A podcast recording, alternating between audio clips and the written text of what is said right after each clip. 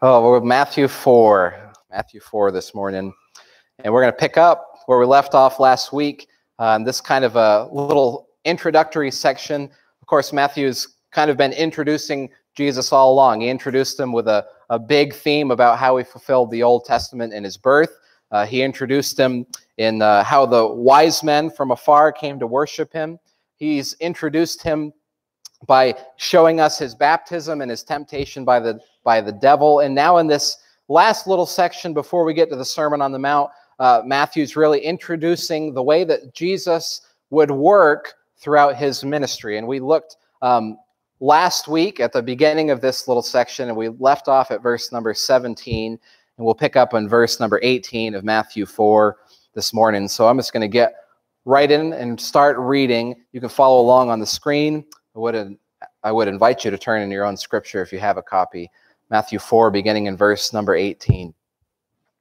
While walking by the Sea of Galilee, he saw two brothers, Simon, who is called Peter, and Andrew, his brother, casting a net into the sea, for they were fishermen. And he said to them, Follow me, and I will make you fishers of men. Immediately they left their nets and followed him. And going on from there, he saw two other brothers, James, the son of Zebedee, and John, his brother, in the boat with Zebedee, their father, mending their nets. And he called them. Immediately they left the boat and their father and followed him. And he went throughout all Galilee, teaching in their synagogues and proclaiming the gospel of the kingdom and healing every disease and every affliction among the people. So his fame spread throughout all Syria. And they brought him all the sick those afflicted with various diseases and pains, those oppressed by demons, those having seizures and paralytics, and he healed them. And great crowds followed him from Galilee and the Decapolis, and from Jerusalem and Judea, and from beyond the Jordan. Let's go to the Lord in prayer, ask him to bless his word as we read it and study it this morning. Father, thank you for this insight, this glimpse into the work of Jesus. Lord Jesus, thank you for doing these things. Thank you for coming. Uh, even your incarnation was a, a great sacrifice as you as you stepped down, as it were, from the heavenly place. As you came, you humbled yourself, even to the point of being a man, Lord. But you are no ordinary man. We see in this place that you are the God man. Again, we see your marvelous works, but also we see in this passage your interest in people, uh, particularly disciples, followers, uh, learners. God, I pray that we would catch a glimpse of what you're still doing, of what you're still doing, Lord.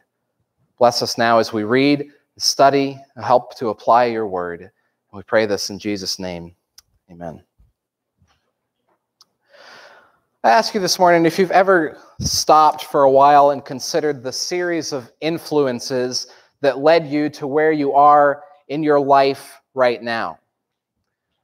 When you think about what you're doing now, what you spend most of your life doing, whether it's your job or a hobby or perhaps you're retired, uh, what you've given your life to accomplish, when you look back and you see a long list of things that have happened in your life, uh, I ask you, have you ever thought about the series of influences that led you all the way to that point?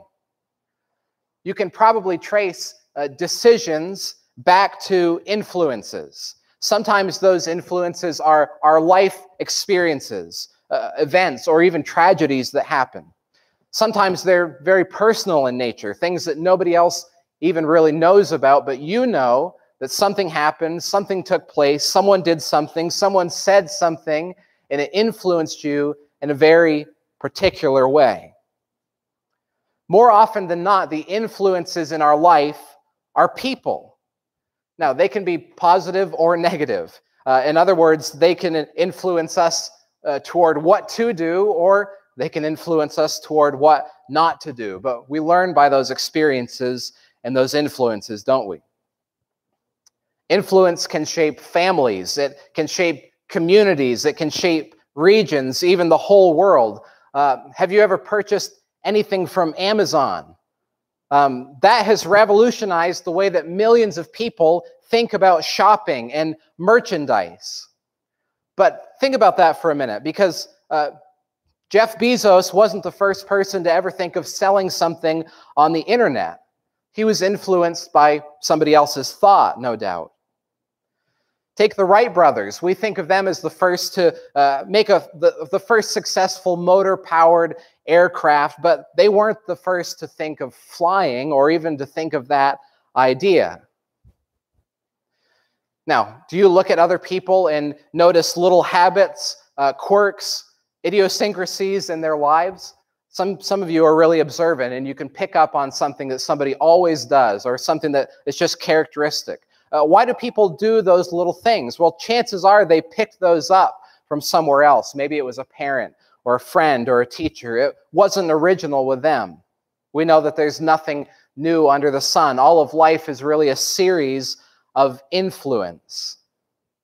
Now, why is this relevant to our study today? Well, when we look at the life and the ministry of Jesus, uh, we really are seeing the master plan of influence come to life. Now, God does whatever he pleases. That's understood in Scripture. He is sovereign, he's all powerful, all wise. And his, in his wisdom, he plans and he also executes plans. Think of a couple scriptures. Isaiah 25, verse 1 says, O Lord, you are my God. I will exalt you, I will praise your name, for you have done wonderful things, plans formed of old, faithful and sure.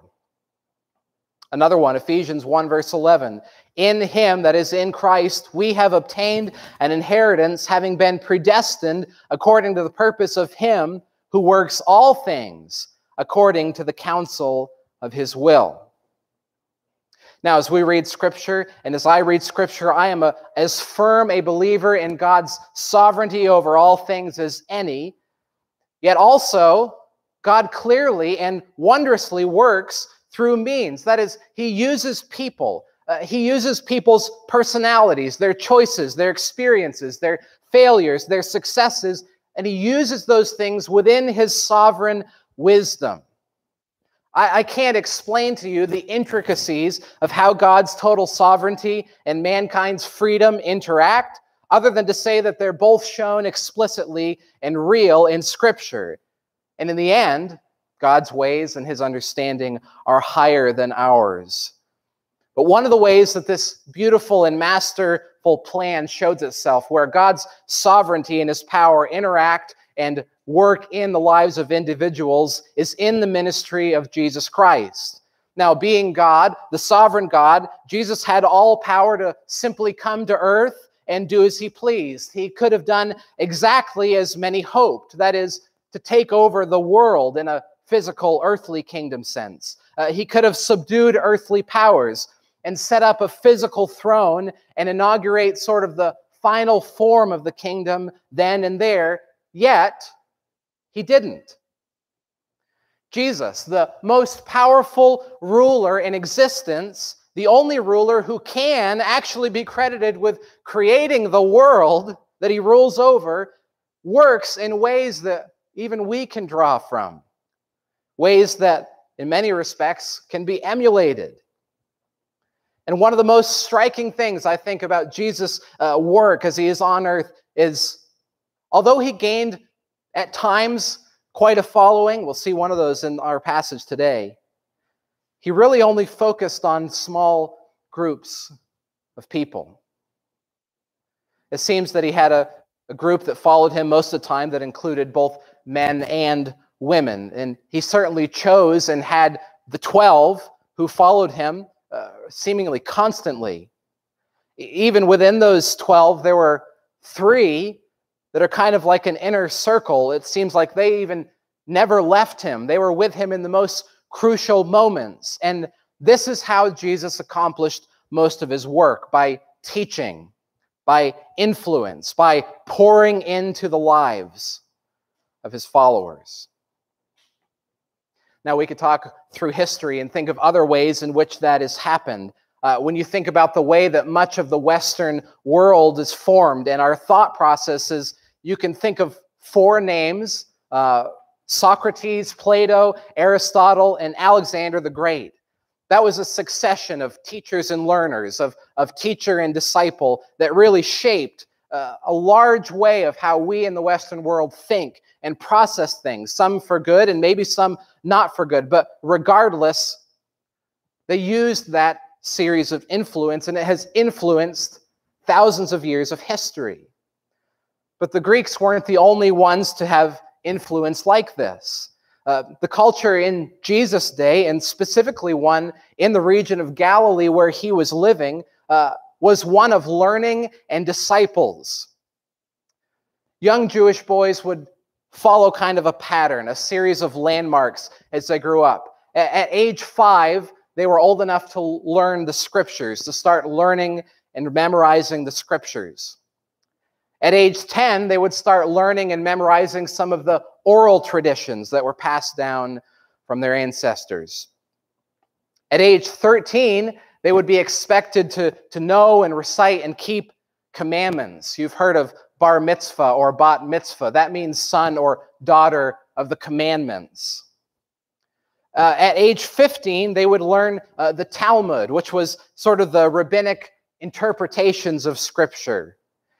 At age 18, they were considered old enough to be married. At age 20, they could pursue a full time vocation. And finally, at age 30, they were considered old enough to have authority if they excelled in their learning. Now, most young Jewish boys would be content to reach 18 and 20 and to get married and have a job, and they would live a simple life with the things that they had learned up until that point. At that point, they would be well versed in the scriptures and have much of it memorized and know the tradition of their ancestors. But some exceptional students would want to go further. If a student wanted to keep learning, they would pursue the life of what was called the Talmidim.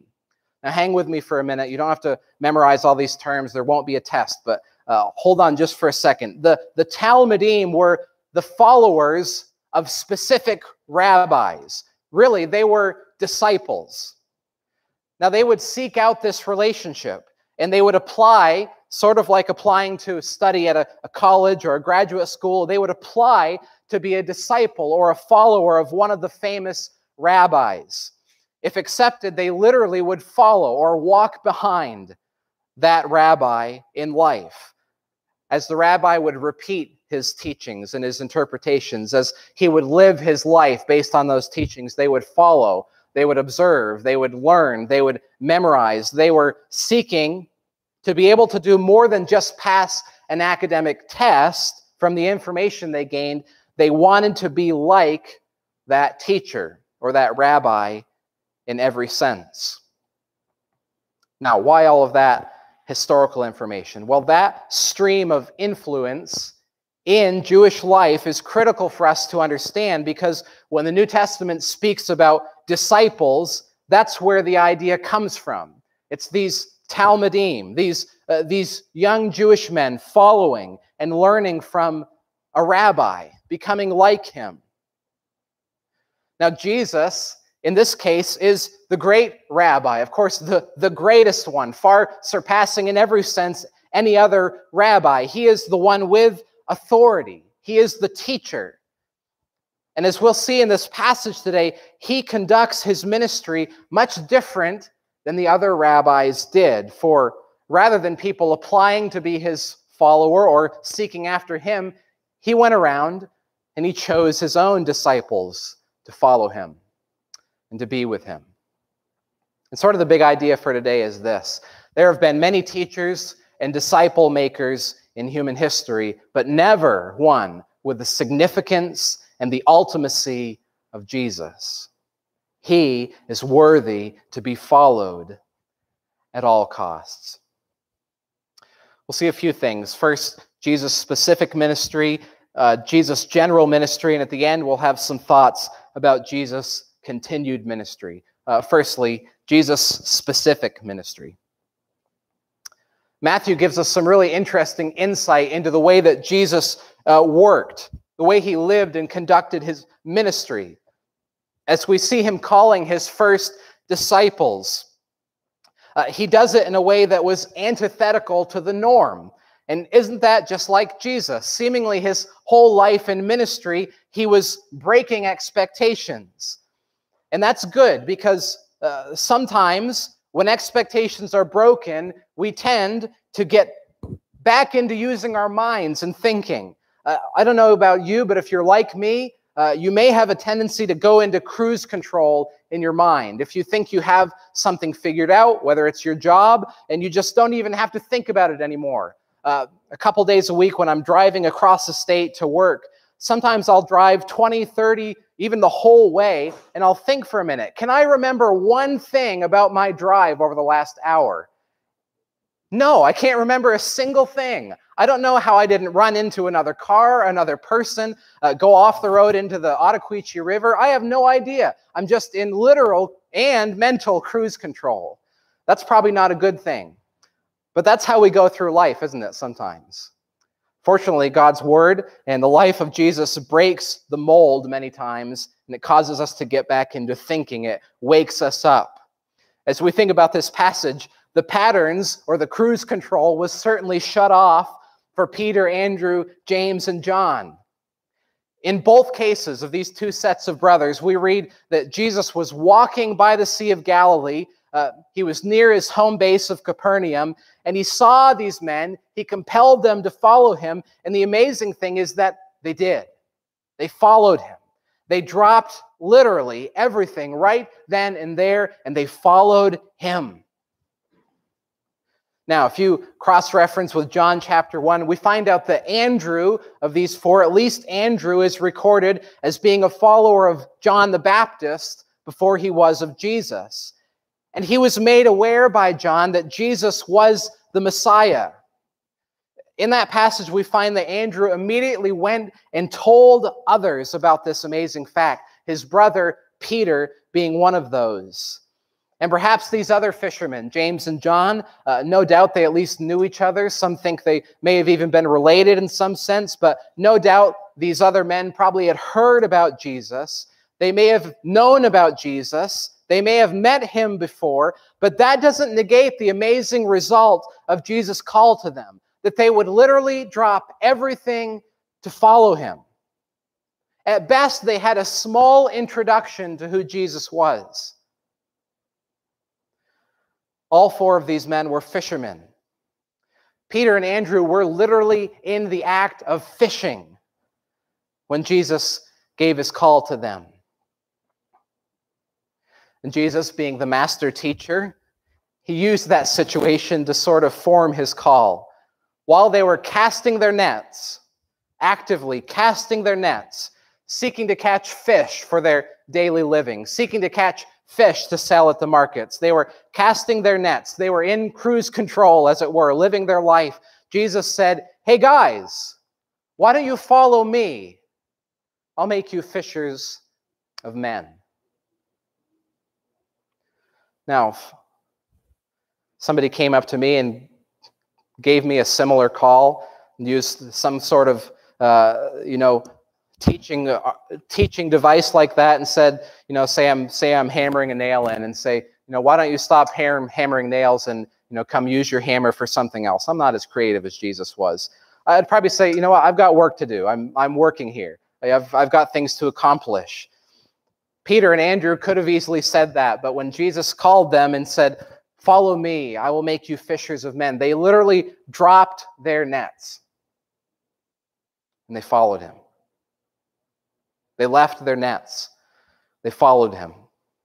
The story was similar with the other pair of brothers, James and John. These brothers were sons of Zebedee. They were also part of a, a, a fishing business. Their father Zebedee was working with them. Uh, they were mending their nets, cleaning them, preparing them, making them ready for business. Again, they were going about their normal life. This is what they did. I don't know if Jesus used the same call but the response was the same. They left everything, literally, right there, including the boat, including their father, and they followed him. Now, I would have loved to have been a fly on the boat in that moment. Was, was there a conversation here between the two boys and their father, Zebedee? Was there an argument? Uh, was there any convincing that had to be done? I work in a family business as well. I know the importance of trust and relationships and the well oiled machine that a family business can be. I can imagine that's how it was with Zebedee and his sons. And I also can imagine that even if Zebedee was okay with James and John making this decision to go follow this teacher, it was no easy thing. Here goes at least two of the strongest in his workforce. Here goes not just his workers, but his sons. Literally, they left the boat, they followed him. It would have been difficult, confusing perhaps even, but the call was worthy. The call to be a, a follower, to, to follow Jesus as a, a Talmidim or a disciple, it, it was worthy. The, the call to follow Jesus is a worthy call. But there's an interesting paradox here because the ones that were called were not necessarily worthy of the call. Now, at least in cultural terms, when we think about this idea of a rabbi and his disciples or his Talmidim, uh, we think of those young men who would follow, they would seek out this life. They would have been the A plus students. Uh, they would have shown incredible aptitude. Uh, they were the top of their class. Most of those who applied to one of these discipleships did not get accepted, they were turned away. It was an elite method of learning. They were the best of the best. From what we know about these four men, they were not honor students. They were just regular people. Now, they were no doubt hard workers. No doubt they were good men, but they weren't academics. A little bit of insight that we get later in Scripture from the book of Acts, for, chapter 4. Uh, Peter and John here, and the, the crowd they were speaking to, when they saw the boldness of Peter and John, perceived that they were uneducated common men. They were astonished. What does the end of the verse say? Eh, they recognized that they had been with Jesus. Isn't that interesting? They were unlearned men, they were common men, they were workers. But they had a mark on their lives, didn't they? They had a mark on their lives that they had been with Jesus. That was the distinguishing characteristic. That was the linchpin, as it were. That was the difference maker in their lives, not their academic prowess, not their accomplishments, not even how many fish they were able to catch in the Sea of Galilee, but rather the mark was that they had been with Jesus. I'm reminded of Paul's words in 1 Corinthians 1, where he says, Consider your calling, brothers. Not many of you were wise according to the worldly standards. Not many were powerful. Not many were of noble birth. But God chose what is foolish in the world to shame the wise. God chose what is weak in the world to shame the strong. In the Gospel of Mark, we read this about Jesus calling his disciples. He appointed 12, whom he also named apostles, so that they might be with him and he might send them out to preach. These men in this passage today, as long uh, or along with their eight other counterparts that we read about in Scripture, were called to the most critical path of learning that anyone can undergo, and that is the path of following Jesus, of being with him. As we continue to go through this book of Matthew, we'll find that following Jesus was and is a serious undertaking. Uh, it's an undertaking of obedience, of commitment, of perseverance, of trust, of submission. Following Jesus isn't the way for us to bring our best to the table as an offering for the work of the gospel. Or rather, following Jesus is us bringing nothing to the table. Those who are called are always unworthy. And this is so much different than the way of the world because usually the student hopes to take the teaching and make it better somehow. Usually the student hopes to take the ideas, the information, and take it further, take it another step. increase on it, uh, expound on it, make it a little more clear, make it a little better. But when it comes to following Jesus, the master is already the pinnacle. Nothing higher can be achieved. When you're following Jesus, there is no reason to look for any better offer, no reason to wait out for a better contract. And perhaps that's why these four fishermen left their necessary and good tasks so willingly. Perhaps that's why they left their, their comfort, their normal, their cruise control. They saw some element in Jesus' call that was, uh, in a sense, irresistible. There was no better offer. They dropped everything. They went from being fishers to being fishers of men. They realized that every earthly pursuit, even virtuous ones, had to take second place when following Jesus is in the running. A little bit about these four men. Peter, uh, he would be the outspoken one, as we'll read in Scripture. He would prove to be strong in many ways. He would prove to be strong in his confession that Jesus was the Christ, but Peter would also prove to be quite weak. He would prove to be weak in the fact that he denied Jesus three times before his death. He, he would prove to be weak in that he rebuked Jesus at one point for speaking about his death. Peter was one of the inner circle of Jesus, along with James and John. Andrew was the brother of Peter. Much like brothers often are, Andrew seems to be the polar opposite. He's quiet, perhaps more humble. We don't know as much about Andrew. Perhaps he didn't open his mouth as much as his brother. But one thing that we see in the Gospels is that Andrew is always bringing people to Jesus. And there's James and John. We don't know a lot about this James. Uh, he's never mentioned by himself in the Gospels. He was, however, close enough to Jesus to be with him in some of the most intimate moments.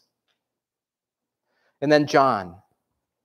John refers to himself in his own gospel as the disciple whom Jesus loved. But John really is the disciple of love. He uses that word over 80 times in his writing, and he would go on to write five of our New Testament books. Now, interestingly, all of all four of these, Peter, Andrew, James, and John, history tells us that John was the only one to actually die a natural death. The other three, along with the other apostles, were all brutally martyred. The call to follow Jesus for these men would lead to different levels of influence, different levels of both fame and infamy. It would lead to different paths of life and death. But regardless, it was an all encompassing call. These four fishermen specifically left everything, including job, including family, and gave everything up to and including their lives to follow Jesus.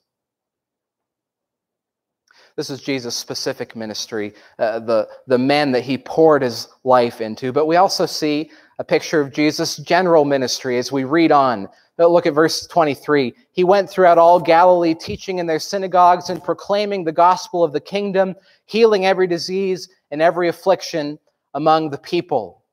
Uh, Matthew gives us kind of a bird's eye view of the general scope of Jesus' ministry. And there are two things that Jesus did over and over again he, he taught and he performed miracles. He taught and he performed miracles. Now, the scope of this work geographically was small. At least at first, here, it was just in Galilee, just a small area. But his fame spread around, his influence spread around.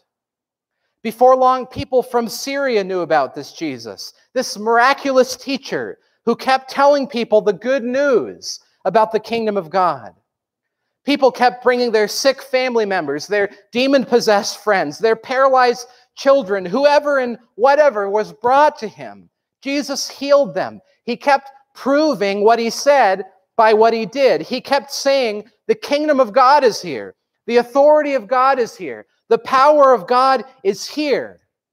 And then he would show it by healing someone. He built up a great crowd of people. Now, as we read in the scriptures, we find that many of these came simply for the healings. Many came simply for the food. Many came simply for the benefit. And perhaps they missed the teaching, the more important part. But think of the influence. You know, it's the same in our day. Many uh, seek a, a, come to Jesus moment for some perceived earthly benefit. Uh, many are looking for a quick fix, a, miracle without any sort of commitment. But just because there are some like that, listen, just because there are some like that does not mean that Jesus' work was not and is not successful. Jesus would continue this pattern of teaching and miracles throughout his ministry. In fact, next week we're going to start looking at probably the most significant portion of Jesus' teaching, the Sermon on the Mount. And right after that teaching, he came down off the mountain and performed a miracle. And people marveled. It says they marveled because Jesus taught as one who had authority and not as the scribes. Now, in the introduction, we mentioned the idea of authority in that culture. Uh, you were considered old enough to have authority when you were 30. Now, specifically in the Jewish context, authority meant that you could teach more than just other people's interpretations of the scripture and the traditions. You could have your own interpretations. Now, Jesus certainly did have the authority to make interpretations of scripture. After all, he is the author of scripture. And Jesus' authority was seen in that sense. But he also had incredible authority authority to cast out demons, to, to raise the dead, to command the wind and the seas. Jesus taught as one who had authority, and he lived as one who had authority, the ultimate authority. Lastly, though, a note about Jesus' continued ministry. Because at some point, Jesus' earthly ministry would come to an end.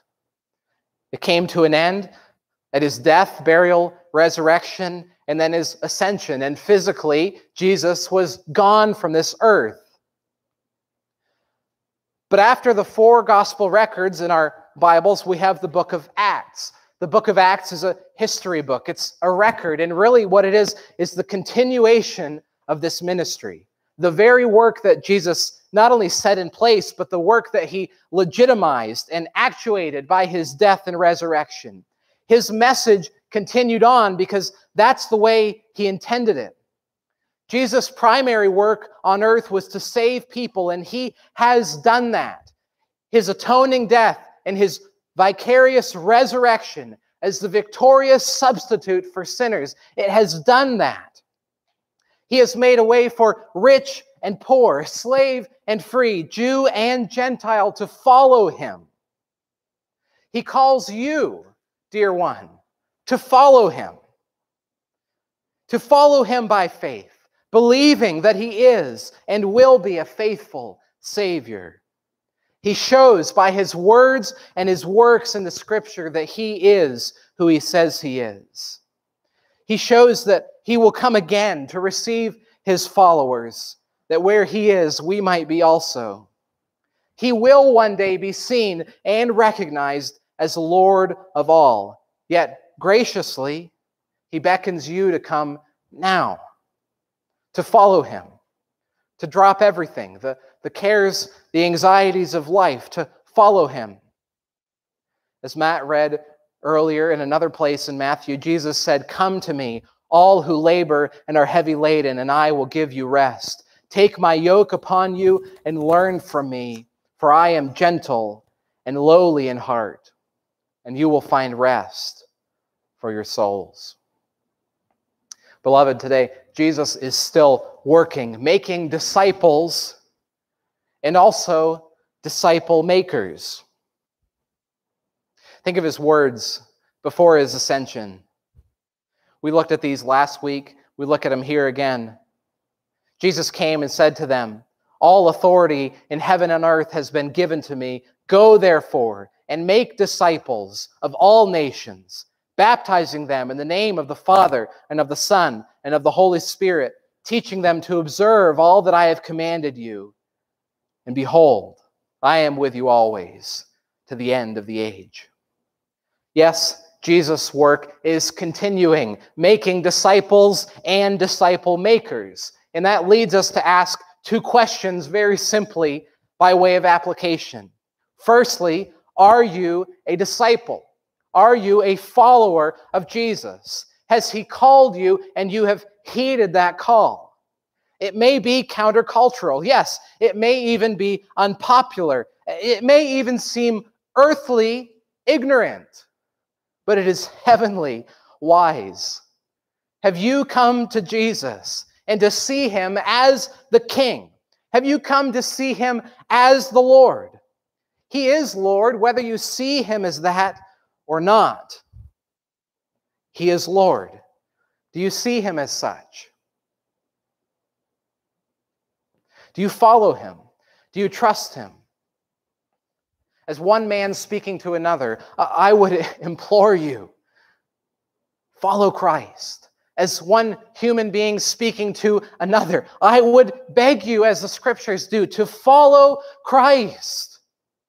None of us are worthy of the call, but he is worthy of the following.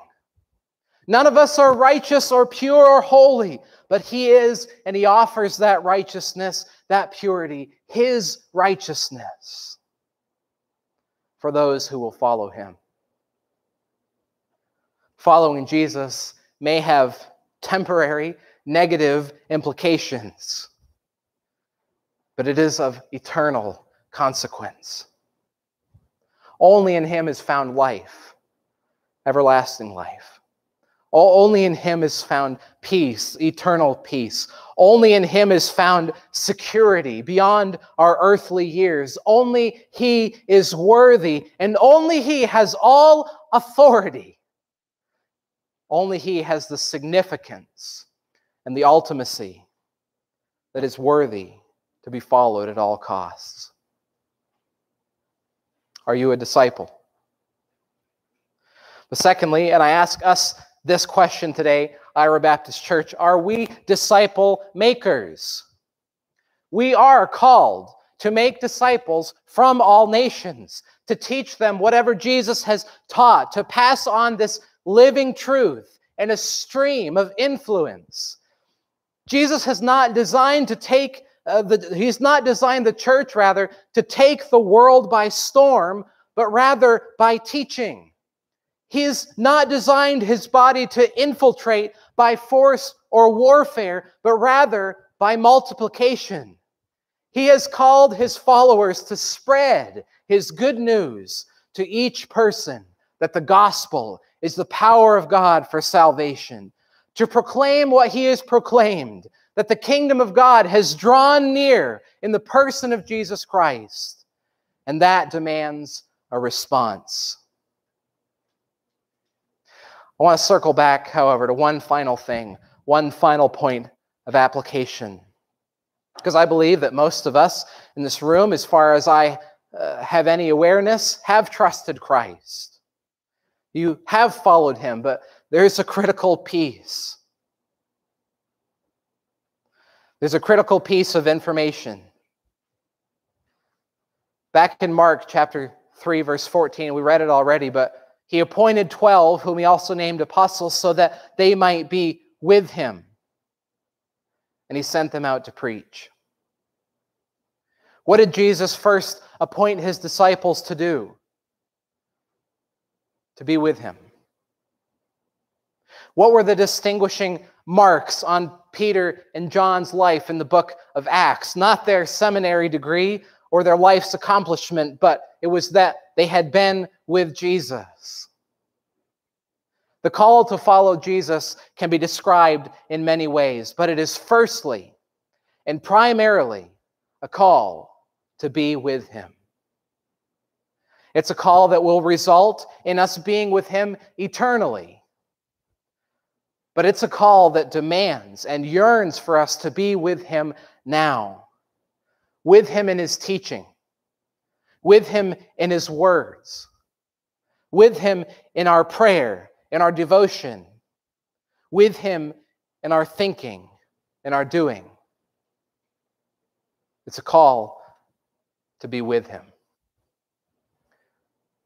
May the world see us as different not because we're extraordinary, but because we're followers, because we're disciples of the only one worth following. May they see a mark on our lives, not because we're extraordinary, but because we've been with Jesus.